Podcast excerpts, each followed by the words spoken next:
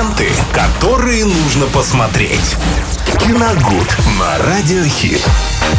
Какие новинки в кино сегодня у нас будут а, в цифровом, а также в огромном формате, расскажет Виталий Морозов. Привет. Привет, Лена. Всем здравствуйте, друзья. Э, ну, не в огромном, а кинотеатральном. Ну да. Да? Давай я тебя Кинотеатральном. немножечко поправлю. Я Ничего забыла слово. Ну, ничего. Ты, ты обязательно все вспомнишь. Но главное, что у меня есть ты, и я не потеряюсь. Э, Хорошо. Э, Друзья, ну что ж, апрель нас э, каждую неделю продолжает радовать очень интересными новинками в кино. В этот раз это фантастический боевик Mortal Kombat с категории 18+.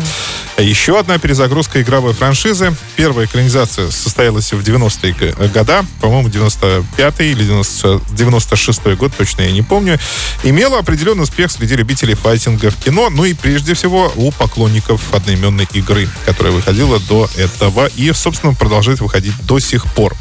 А Затем последующие сиквелы, перезагрузки, даже в том числе в виде сериала, ну, особо не снискали славу у поклонников, э, и было решено перезагрузить франшизу. То есть, как это делается сейчас повсеместно. На этот раз заделся, э, ну, может быть, и мимо бы она прошла, как-то тоже не особо замечено, но дело в том, что за раскрутку и за продюсерство взялся никто иной, как Джеймс Ван. Это хоррор-мейкер номер один сейчас в Голливуде. Э, Астрал снимал, Заклятие. Оу. Да, вы ничего из этого не видели, естественно. Астрал видела. А, Астрал видел? Ну, Да. классный же фильм. Ну, в свое время классный. Да, страшный был.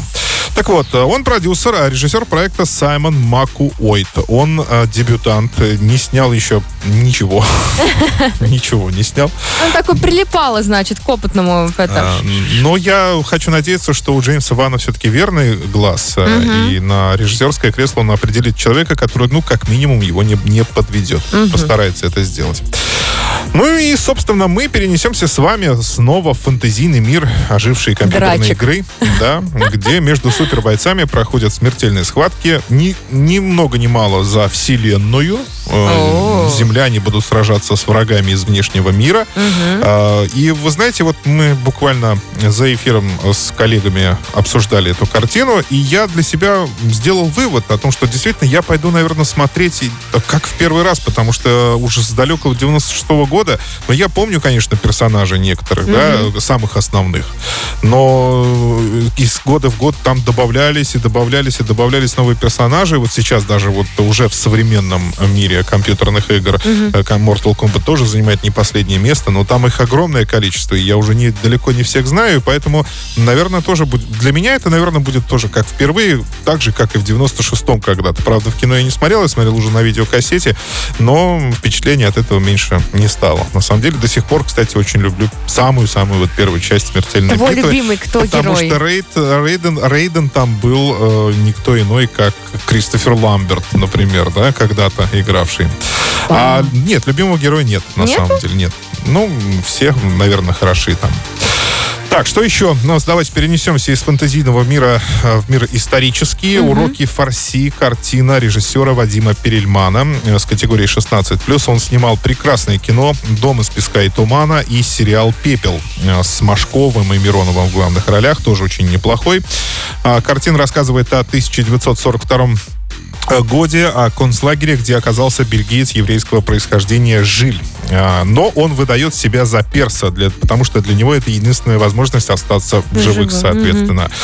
И тут получается так, что местный повар э, очень хочет после окончания войны переехать э, в Иран и там открыть ресторан. А, ну Интересный выбор. да, но для этого ему нужно изучить язык. А тут вот видите, какая, какая история. Раз, и э, вроде бы э, перс появился, который может его этому языку обучить. Он несказанно обрадовался этому событию, но дело в том, что Жиль не знает языка. Ну да. Да, и для того, чтобы, опять же, продлить себе жизнь, он вынужден придумывать слова различные, да, О, и Это даже как бы забавно. Да, как бы обучать э, этому вот этого повара. И, естественно, ну, что там между ними дальше произойдет, Знаешь, это как мы повар расстроится, когда приедет э, в Иран? Ну, я не знаю, чем там закончится картина. Дело в том, что повар на тот момент был э, абсолютно уверен в том, что не- э, не- фашистская Германия победит, и, собственно, он, А. он на правах хозяина в Иран поедет.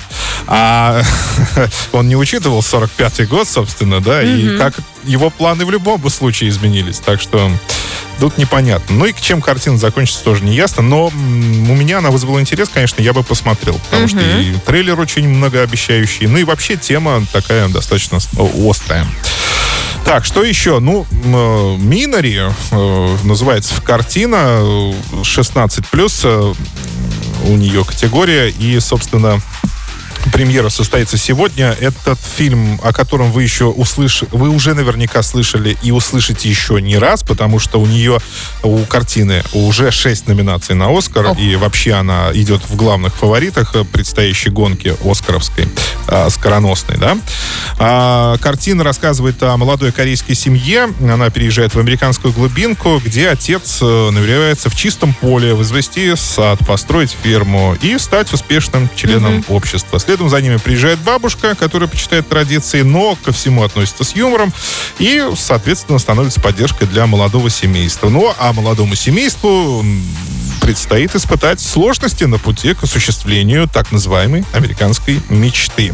Уже есть «Золотой глобус», уже есть премия гильдии актеров, есть победа на независимом фестивале «Санденс», и, как я уже говорил, шесть номинаций на премию «Оскар», и, и большая возможность, что именно «Минари» э, станет фильмом года, собственно, по, э, по версии американских Корейцы прямо критиков. сейчас наступают.